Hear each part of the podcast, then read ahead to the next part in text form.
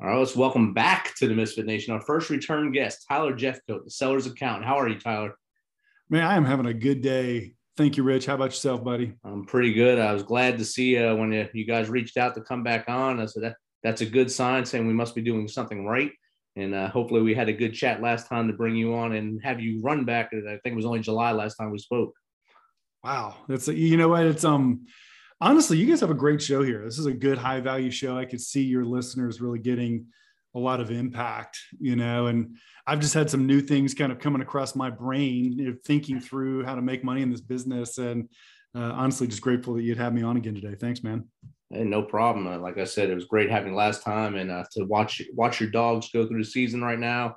I know you're a little excited and don't want to get too pumped right now. Listen, you never know what can happen the last couple, what, two weeks now, I guess you have left before well, the big you know, the, the, the plight of the Atlanta fan is that we're right we're, it's going to take a lot of reconditioning to get used to not blowing it. So, so the braves helped us right? Like, like my braves helped us a couple weeks ago. We, we finally like okay wow we don't have to lose every time. That's kind of cool rich. We don't have to lose every time. But i hate to say it man this is and i live in athens guys. I'm i'm, I'm close to uga I love the dogs was a double dog. But every week i'm like oh boy here we go the other shoes got to drop. So you know, but you know, it is actually a fun season. It's fun to see uh, your team when they're great. You know, that kind of thing. And I think this season you guys have shown that you have the depth needed to go to full distance. In years past, you hit one rock and someone get hurt, and then you were done. Now you, I've seen this year to reach back. You can reach back almost to the band right now and get them on the field and, and still beat teams. Yeah, that's a good point. Yeah, I don't think it's a five star band, but it's pretty close. Yeah, it's that kind of thing. it's about, they're about three, two, three star. They're good. I mean, they can they get out there to trombone and do it. So that's good. That's right. And remind me, who, who are you rooting for? I'm Notre Dame. Okay. Hey, you guys are kind of sitting in an interesting spot here, also, right? Uh, not that that's what this podcast is about, but you guys have a pretty good, interesting story here fall. So. Yeah, we're kind of on that that teeter line right now. Any miss up by us, and we're gone. Any miss up by people ahead of us, we fall into luxury. So yes, yes. so we're hoping on the the the ladder, I guess, for people to fall and we can move forward. So I guess we'll we'll get back into it. Uh, you want to speak about uh, how business models inform your actual cash flow as you move forward with your business. Yeah, definitely, Rich. So, so the, the I had a question from a friend pop up about a month ago, Rich, which was why we reached out to you. And he was he was asking. Here's what he was asking: What's the one metric, the one KPI, the one number I need to keep an eye on to really manage my e-commerce business well? And and I was like, wow, what a great question. And so as I chewed on it, what I realized is that in the e-commerce space, which is where you know where I live, I live in this sandbox, right? That's Amazon sellers and e-commerce brands. What you choose to measure and therefore aim for it all depends on what your product strategy is. So, and remind me, Rich, how many of your listeners are selling products? Is it a pretty good mix of, of it's some probably about a 60 40. Okay. So, for those of you out there who are selling products, you might be familiar with kind of what's called a traditional arbitrage business, right? The guy goes and scans Nintendos at Walmart and he sells them for a higher price on eBay. That's kind of a traditional arbitrage business. But as soon as you move beyond that arbitrage business, um, you've got some options in terms of how much you invest in developing your brand. And I'll give you an example. Uh, one example is I buy someone else's product and I just put it in my box, slap my label on it, and sell it on Amazon. That is a very different business model than I've developed a patented widget that does something super cool that no one else does. And I think the, the that was the main thing I wanted to share with everyone is, and, and this really doesn't just end in e-commerce, but let me make the e-commerce point and then I'll broaden it. I got to understand how I deliver value to my customers. And so so here's here's what that looks like in summary. If if I'm a true direct to consumer business like the one that has the patent and is kind of selling through a website and doesn't need Amazon or eBay to help them, uh, then my job is to understand how to deploy my cash in such a way as to develop the right products develop the long-term relationships to those customers because the nice thing about owning the customer let's say you can grab email addresses or something like that the nice thing is that you actually you actually can retarget those customers right you can send them an email and sell them something else down the line that's a great business model but the way you deploy your cash is going to be different in that model than if I'm just a pure arbitrage seller. All I'm doing is I'm grabbing something off of someone else's shelf and putting my label on it. And so I want to be careful not to get too much in the weeds because you've kind of mixed audience in your in your podcast, but just just know that the strategy is different. And here's the punchline. The only metric that matters doesn't change. It's the same regardless of which business model you have. And this is how this broadens out to, you know, Rich, your business or my business. I'm an accountant, I have an accounting firm. And what I'm learning is, uh, and you're learning this from great CEOs like um, like Warren Buffett. You hear that guy, old guy, lots of money, great investor. What has made Warren? Yeah, yeah, he, he's popped up occasionally, right, Rich? Right. yeah. What makes Warren Buffett great is that he knows how to take his precious pile of capital, whatever his resources are, and most effectively allocate them to the best projects, to the best acquisitions, to the best investments, to the best products, whatever it is.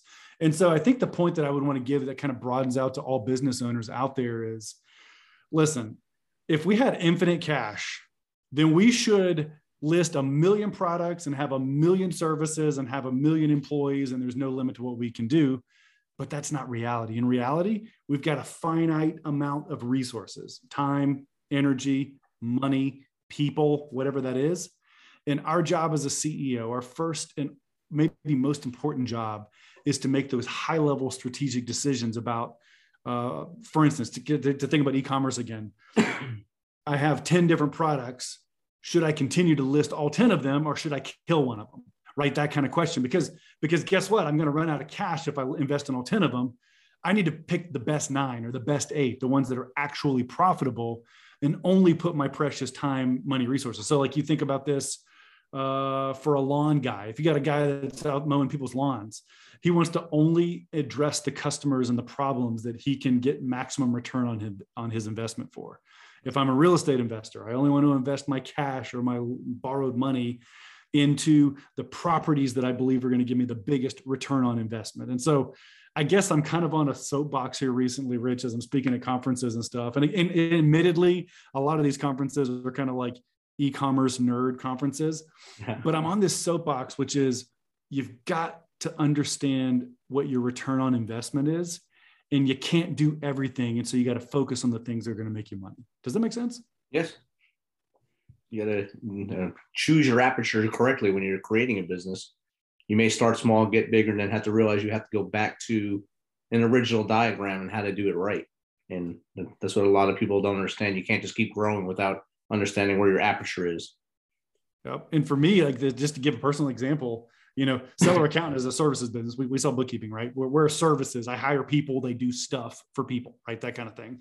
But the problem is, is when you start a new business, you kind of like you know i'm like rich i will I'll, I'll i'll do your laundry i'll shine your shoes i'll mow your lawn i'll do your grocery shopping and i'll do your bookkeeping just give me money please i'll do anything for you right but as you grow you have to realize oh gosh i actually have to have a focused defined offering to my customer and it is kind of an emotional journey with your very first customers or your very first product that you developed to have to realize oh, boy, oh boy that may not be a winner at scale. There may be some tweaking or dialing in that needs to happen in order for that product to be a business and not just me doing my thing. I don't have you ever encountered that in your businesses?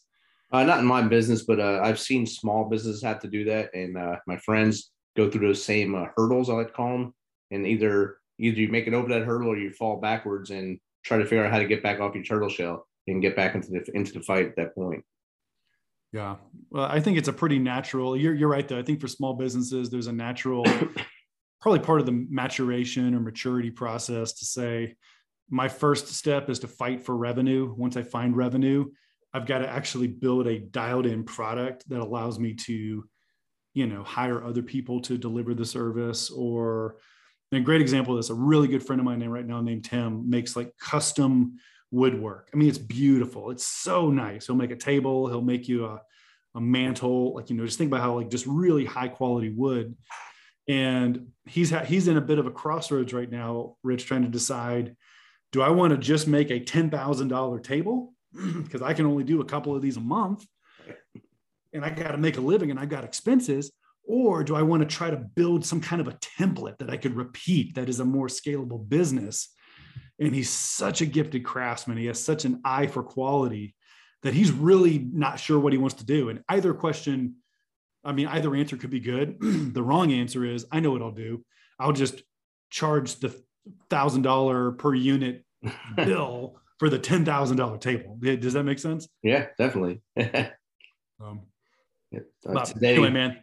Today, I I tried a local business. Uh, a woman started a bagel business here in Clarksville, and uh, you know we don't have bagels here in the South that much. They're fresh, and I had just come back from New York City this weekend, and I didn't have any up there. So my daughter was pushing and pushing. We want bagels, and this thing popped up on my Facebook. I said, I'm gonna try it out. It's local business.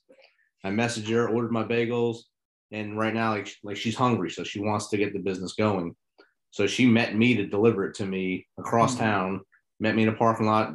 Never seen each other before. It's like doing a drug deal but with bagels, and uh, they're actually pretty good. And and that's how she's going to grow her business. And once she gets it growing, then she can actually stop that, stop the running, and just have it scale down to, hey, you come to me. Yeah, it's such a great example. Yep. She's shining your shoes. She come to you, whatever you need. right. She'll cook the bagel in your kitchen. You know, whatever you need, she'll do it for you right now. But you know, I guess you got to admire that. That's, that's the hustle, man. That's not what you got to have to start that business and get it off the ground. Definitely. Yeah. Well, you know, and I don't want to. Um, again, I want to be careful not to get too technical here. Um, but what are you saying? I'm just want to ask you, Rich. Turn around. By the way, when you host a podcast, because I've been on a, a bunch of these, it's really rare that the host like like you guys have a lot more value to add than your listeners realize and you're like really good facilitators like let me ask you this what are you seeing in your world that's really transforming the way your entrepreneurs are, are thinking about leadership and mindset and whatnot I think a lot of it within the last uh, year or so, like everyone's seen the last year or so, the the large hiccup was the big elephant in the room, and that's not Alabama. That's COVID that was in the room yeah. for the last year and a half, and that caused a lot of people had the dream of the brick and mortar store to go to the e-commerce store, to go to that. I'm selling outside the front of my house or out out of my van in a in a parking lot. I'm selling these selling these delicious bagels because I gotta get something going to get revenue going. So it made people hungrier and more creative in their ability to create a business at that point. And that's what I've been seeing very, very frequently right now. Even in town here, a lot of people went to food trucks during the pandemic. And now they're trying to turn those food trucks not just into a mobile food, but to have a brick and mortar to go alongside it. Yep. So, so it's a constant, uh, I guess, evolution of businesses. It's really cool though, because I think um, you know one of your big things is mindset uh, uh, rich. And like the entrepreneurs or the thinkers and doers out there who took the elephant in the room you know again not not Saban but covid-19 and asked the question what does this crisis make possible for me? What does this change in the market make possible that may not have been possible before and you're right a lot of folks were like okay wow, it really sucks that the local restaurants are struggling right now, but I could sell bagels out of a van, and this is an opportunity that I might be able to fill a gap. And it's kind of happened the same way with, with other e-commerce brands where they're like, wow, we're not walking into Walmart quite as much anymore, or Target, or whatever our local shop is. Oh, wow. I wonder if that means I could fulfill this need. Because guess what?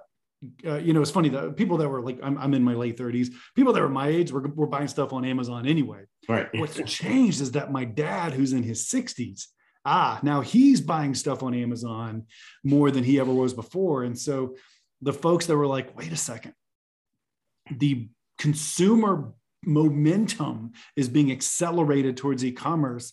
That cool idea I had to solve that problem like I had a friend that like was really hacked off that his like super fancy Yeti cooler, uh, like didn't have a, an accessory, like it, the, the, the plug or the light or something broke on it. He just invented his own, went nice. and sourced it from China, built him a million dollar business, right? He's done a really great job. And so I guess that would be my encouragement to the listeners is if there's something that's bugging you that might be unusually easy to get to market right now because the world is kind of kooky still man, this might be the right time to go for it and just try to see if you can design a product. You know, Amazon kind of makes it easy if you're looking to launch something from scratch. And uh, I've had some friends that for less than, I mean, it's not nothing, but for less than $10,000 in upfront investment, we're able to build a, a thing, build a brand that's kind of been able to run. And, you know, so anyway, I think that's the big thing for me is when the market shifts and it makes things hard, that's actually great news for entrepreneurs because it creates an opportunity to fix a problem that some probably some behemoth company is already solving but now they can't do it as well anymore right? Right. And then most times like the behemoth company will see the smaller company growing and wind up buying their company because we don't want you to overtake us. That's so right. you're you're making out anyway in the end. Your brand is out there. Now walmart has bought you out because they don't want that competition. Or amazon says hey why don't you come under our umbrella and we'll take care of everything for you you just keep your face on it okay that's good boom yeah. we're seeing more of that. There's a lot of private equity. So private equity is like fancy speak for people in Wall Street that have money that want to invest it and don't know where to put that money. Right. And there's been a big shift in the last year towards these, like you're kind of saying, almost these like mom and pop kind of brands where, right. you know, mom and pop might still be a million dollar business, but you might be shocked at how quickly you can build a million dollar company online, right? I mean, it's like can happen really quickly. And so a lot of this quote unquote really smart money candidly, not all of it's as smart as they think they are, but they're really flooding in to buy these uh, e-commerce and and and it's not even just e-commerce brands. Like if you have something else, maybe you have a content business where you're creating content, or maybe you have a um, a fitness program you're delivering on, or something like that that gives you the ability to connect with your clients. The the big money guys out there are kind of starting to see value in these different alternative business models uh, kind of to what you said earlier, Rich. Bricks and mortar, kind of yucky right now. We got to put this money somewhere. Where do we put it? Let's find something creative. And they're just getting more creative in, in being open buying our kinds of companies, which is great for us. It means they pay more for our businesses, honestly. Yeah, I think it's also helping a lot of uh, even municipalities that were kind of struggling through the through the pandemic because they weren't doing much with like school buses or maintenance of the school buses. So a lot of these small businesses bought old school buses and made them into food trucks. Yeah. So you, you keeping it local anyway, and then expanding that local money, that local economy, just by driving street street selling whatever your wear is that day. Man, what a great idea! Yeah, I can't imagine how many kind of dead and sitting in the parking lot school buses my county must have here in Georgia. I'm sure it's a bunch. So, yeah, I mean, here we're short 100 drivers, so there's buses that have been sitting for almost a year. It's incredible. Wow. Well, I mean, that was the main thing that I wanted to kind of share with everybody. Anything else you want to rip about here, Rich? Do you have anything you want to show, like visuals or stuff like that, or? Well, yeah, and again, I was. Uh, I know you're hesitant. Yeah. Well, no, I'm not hesitant. I, I, want to be respectful. If you want to enable it to where I can share, I'll, I'll, just share a picture of two things really quickly. For those of you guys who are listening this, uh, please uh, accept my sincere apologies. I like I've listened to podcasts before. I'm like, man, that is such a jerk thing to do to like be the guy that says you got to look at this. But my point is just saying if you're an e-commerce brand, the more you invest in owning the relationship with your customer, in other words, the further down this little chart you get, the more business valuation you have. So, so this is the kind of easiest way to look at it is if I'm having to start a business on the cheap, I don't have a lot of money, then I may need to pick a simpler business model and it may not have the biggest upside when I try to sell it in three years, but that might be okay. I need to, I need to build some cash. Maybe when I sell that first business, now I got a pile of money. Now I can invest in a more sophisticated product or more sophisticated brand where the upside is much larger. I can exit a lot higher. And, and so in the e-commerce world, we kind of identify these as different kinds of private label or brand ownership won't bore you with the details there. The last thing I would show you again, if you're watching it, go to YouTube, by the way, check out Rich's YouTube channel to, to see this is I just wanted to bring to everyone's attention that you got to manage your profitability. You have to know how much it's actually costing you to deliver your product or your service. You don't have to be an e-commerce seller, which are my clients. It doesn't matter. You might be an appliance repair guy. You might be a real estate guy. Whatever your business is, it's crucial that you take the time to put a name on every dollar in your business so that you can actually answer the question you know rich were to see you out and, out and about and he says hey tyler how much money did your business make last month you ought to be able to look at your computer and in five minutes give him an answer and if you can't then i just want to challenge you again as the market gets weird as things are kind of transitioning it's the guys and gals who can execute and have their P's and Q's and everything else crossed and dotted and whatnot. Those are the people that are going to win and be successful. And so don't get sloppy on the details and don't don't decide to forget about the money because you got to keep an eye on your money so you can, you know, have a successful company. Definitely.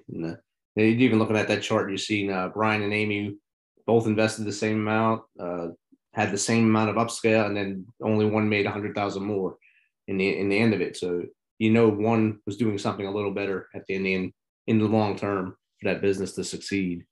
Yeah, that's right. And for those of you guys who couldn't see it, you know, there was two million dollar companies on the chart, but one of them was 50% more profitable, was a lot more profitable than the other one. And again, so it's so this is what's funny, Rich. I don't know if you've ever found this, but you go to like a conference or a, a trade show or even hang out with some buddies at a local bar or whatever it is.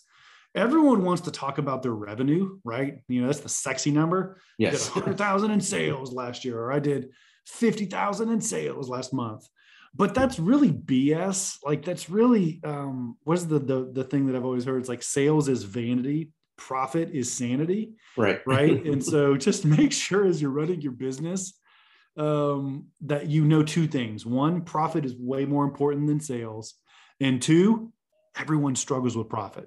Like you probably feel like you're the little guy because you're not having a ton of profit. But guess what? 90% of the businesses out there look a lot like yours and not like some mega profitable business that you're maybe imagining is out there. So just that, that just means don't give up. Keep trying to tweak your model, uh, keep trying to sharpen it and get better. Outstanding. And how much do you think uh, when someone starts their online business, how much do you think they should have their face on their social media marketing or should it be their product? Yeah, it really, it's a great question. So the way I would answer that question is there's two parts to it. One is if you're going to sell something that's kind of commoditized. I have a friend that sells you wouldn't believe an ungodly amount of white paper bags every year.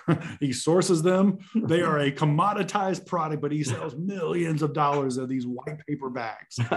Having any kind of social media presence for him doesn't make a lot of sense. People aren't going to go to Instagram to learn about the different features of his white paper bags. yeah, that's right. Here's here's the creamy white, you know, that kind of thing.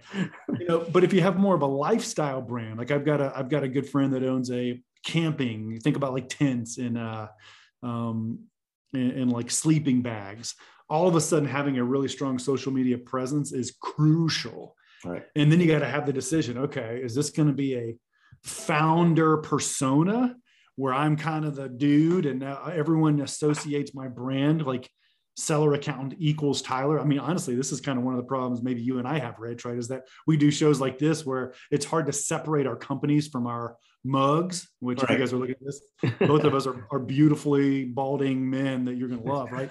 But but the most scalable and valuable companies find ways to address their customers without the founder having to be the only persona, right? And so, you know, it's almost like your your friend's uh, bagel example a minute ago. It's probably you start doing it yourself and then try to find ways to pivot away from that as you grow and scale the business. It's outstanding. That, that's well, that's the way I was thinking. That's what I mean. Hear it from a smart person as well. Someone's on the other side of the fence. So that's good.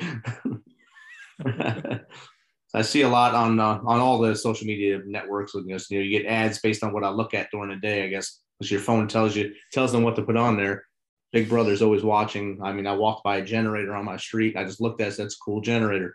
Next thing I know, I had 17 ads for generators on my phone but none of them had a picture of a dude next to them. It was just had the generator by me on it. So, bro, we had the same thing happen. It's unbelievable how like creepily accurate those algorithms are. Where it's like, I didn't even tell my wife that, but I was thinking about that product, and all of a sudden it like pops up in my feed. I'm like, what the hell, man? How did that even happen? So, yeah, it's a it's a weird world, man. Even just talking with my buddies at work about a new gun that came out all of a sudden I'm getting every email for that gun. I was like, wow, how'd that happen? Boy, and then you get the mailer in your inbox in your mailbox, and you're like, and they're mailing me stuff. Like this is unbelievable. So you know everything. I know, I know. Yeah, we don't want to think about that too much. We may we may get a little discouraged there, but yeah. We might get some ads now from both of us of what we just talked about. So. there we go. There we go. I love it. Well, buddy, so, uh, anything else again, you want to chat about? If you want to promote your uh, website so people can get to you and actually hire you or get more advice from you person one to one get it and let us know that.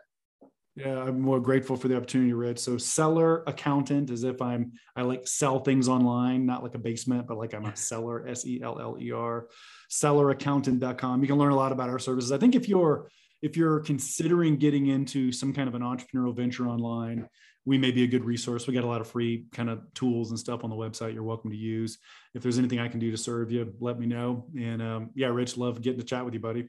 Awesome. And again, if you want to come on in the future again, you have a another uh, GWiz idea a month out, you start talking to your buds, you want to come on, just give me a call, give me an email, and we'll, we'll get you on here. Love it. Well, by the way, my buddies don't want to talk about this stuff. Like they're like, "What are you like, you nerd?" They're like, "Let's talk about football and have a beer." So, so like you, you got to be careful because I may take you up on that because I'm the guy in the group that's like, "Let's talk about return on ad spend," you know, something like that. So, but but as things pop up, I'll, I'll keep you posted here, buddy. All right. All right. Any industry trends that'll be good to come on to. So, good pal. All right. Awesome. Great having you on, and uh, go dogs. Go dogs.